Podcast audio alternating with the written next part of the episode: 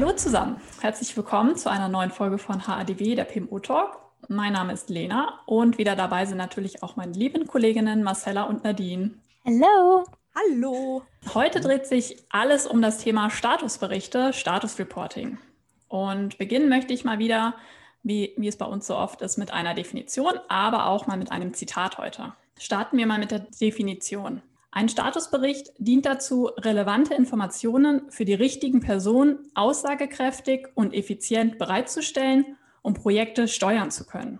Und zwei Dinge möchte ich hier gerne betonen. Das sind zwar die Information und das Wort steuern. In meinen Augen ist es sehr wichtig, zu, ja, sich einfach zu vergegenwärtigen, dass das Ziel des Status-Reporting nicht der Selbstzweck des Reportings ist, sondern die Steuerung meines Projektes. Und zum Thema Information habe ich noch ein Zitat mitgebracht von dem Schriftsteller Sir Arthur Conan Doyle. Gute Informationen sind schwer zu bekommen. Noch schwerer ist es, mit ihnen etwas anzufangen. Und da möchte ich noch ergänzen, sie adressatengerecht und auf den Punkt zu kommunizieren. Warum? Weil in meinen Augen ein gutes Status-Reporting die zugrunde liegenden Informationen ausmacht. So nach dem Motto Garbage in, Garbage out. Weil Templates gibt es viele, aber diese mit zuverlässigen, validen und vor allem aussagekräftigen Informationen zu füllen, das ist in meinen Augen die Herausforderung. Mega geil, dass du hier Sir Arthur Conan Doyle zitierst. Also mich als großen Sherlock-Fan holst du damit natürlich a priori direkt ab. Da musst du gar nichts weiteres erläutern. Das ist für mich die Bibel. Es ist so ein Thema mit dem Status Reporting. Ich glaube, das wird allgemein als, als notwendiges Übel in dem Sinne erkannt, wie du schon gesagt hast. Es ist halt die Möglichkeit, um wirklich effizient und effektiv den Projektfortschritt komprimiert darzustellen. Und es ist ja ein Tool, um das Management wirklich auf dem Punkt Punkt zu einem Projektstatus zu informieren. Was mein größtes Problem mit dem Projektstatus eigentlich an sich ist, ist insbesondere das Medium. Also diese PowerPoint-Schlachten, die man häufig in Projektstatus findet, die auch einen hohen manuellen Aufwand bei der ähm, Aktualisierung bedeutet, ist meiner Meinung nach überhaupt nicht mehr zeitgemäß, wird aber nichtsdestotrotz zu Tode getrieben. Ich darf euch erinnern auf früheren Projekten, wo wir wöchentliche Projektstatus-Reportings in einem Umfang von 50 Slides gesehen gesehen haben. Horror, absoluter Horror. Das liest sich meiner Meinung nach auch kein Mensch durch. Und es ist einfach nur so eine Prinzipiengeschichte, dass man Status des Managements kommuniziert.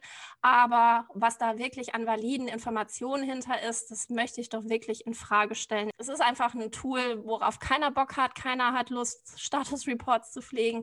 Aber dass sich da neue Tools schon durchgesetzt haben, das habe ich am Markt noch nicht wirklich etabliert gesehen. Ja, also auch von meiner Seite, äh, Marcella, weil du gerade das er erwähnt hast, ich sehe mich noch, ich weiß es noch, immer dieser Freitag und diese 50 Slides und wir die Leute unterstützend und ich musste mal los und mit Laptop auf den Beinen auf der Autobahn, weil das natürlich auch noch bis Freitag End of Business ans Management musste und wir wussten, das guckt sich keine alte Sau an bis Montag und es ist einfach overengineert und hatte nichts mehr mit dem Sinn und Zweck von dem Status Report zu tun. Für mich ist auch im Vordergrund das Thema informativ und kurz und prägnant und eben adressatengerecht, weil auch gerade Management hat keine Zeit, sich 50 Slides anzugucken und da bis in die Mikroebene von irgendwas reinzugehen, sondern die sollten einmal im Monat wöchentlich, das kommt aufs Projekt und den Kontext drauf an,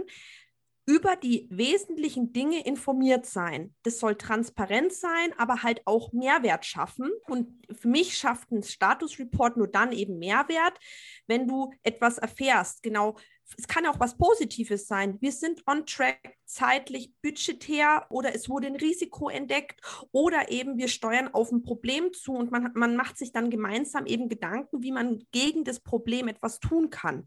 Und dann aber auch schon Ende der Geschichte und nicht wir erzählen noch, was wir alles gemacht haben und wie wir arbeiten. Und ich habe erst letzte Woche gelesen, Trust is the new control.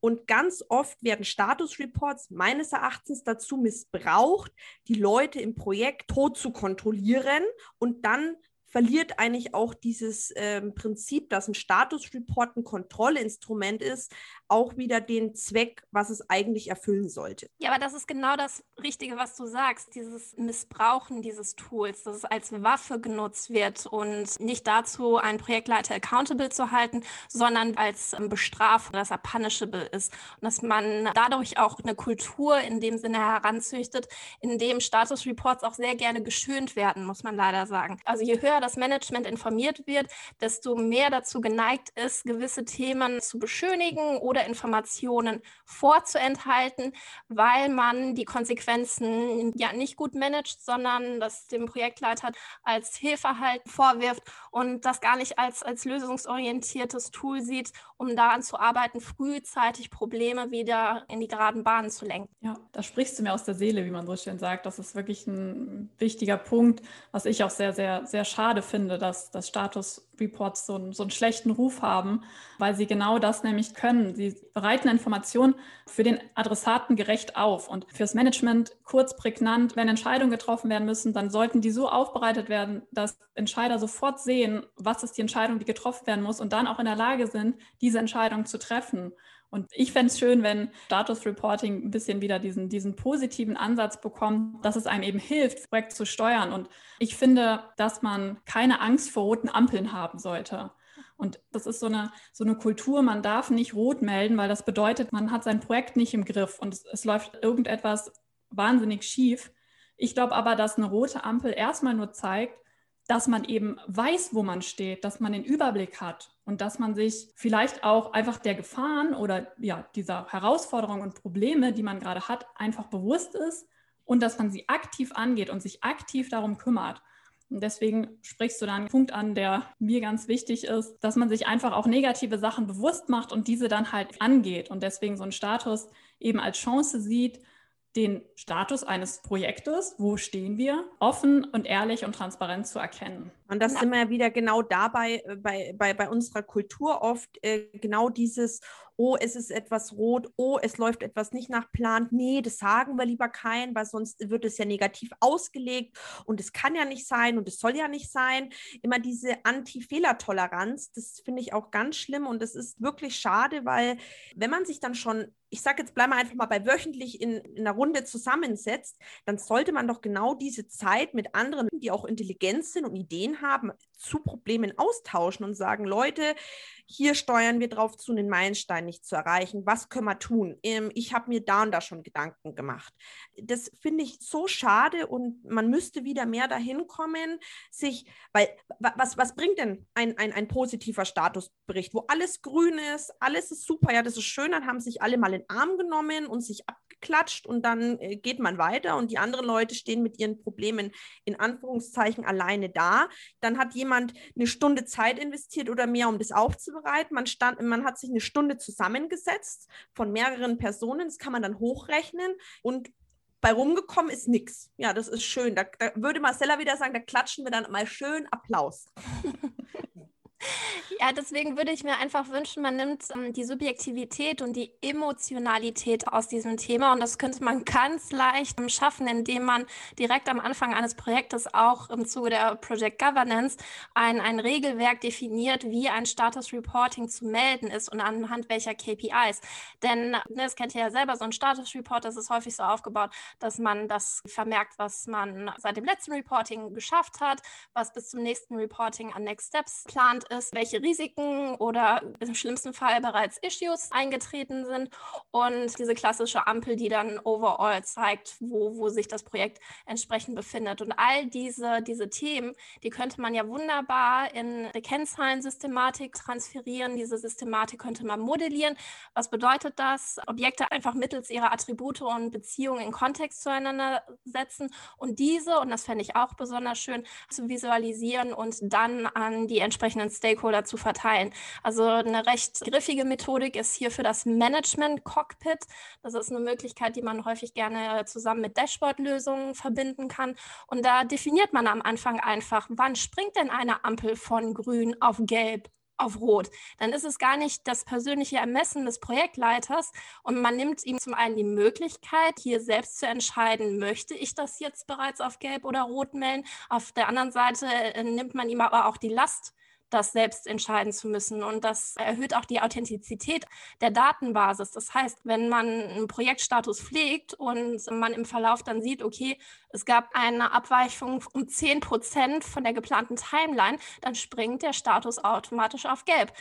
Gibt es eine Abweichung um 20 Prozent von der Baseline, dann springt es auf Rot genau dadurch, wie gesagt, diese persönliche Ebene daraus zu nehmen und häufig auch politische Ebene, um halt seine Projekte zu schönen und um, dann gegebenenfalls auch viel zu spät reagieren, wenn Projekte bereits in Schieflage sind und Zahlen sprechen zu lassen, einfach Fakten. Finde ich super. Ich sehe es aber trotzdem so, dass der Projektleiter, wenn, wenn man das eben vorher definiert, dann und dann springt die Ampel von gelb auf rot, die Möglichkeit hat, es einfach zu kommentieren weil oftmal gibt es ja tatsächlich einen Grund, der das jetzt einfach bedingt hat. Sagen wir mal, wir sind jetzt beim Thema, äh, der nächste Meilenstein wird nicht erreicht, weil einfach zwei, drei äh, bestimmte Projektmitglieder krankheitsbedingt ausgefallen sind. Das würde das ja dann bedingen, das ist erklärbar und man kann sich überlegen, holt man kurzfristig jemand anderen rein und so weiter und so fort.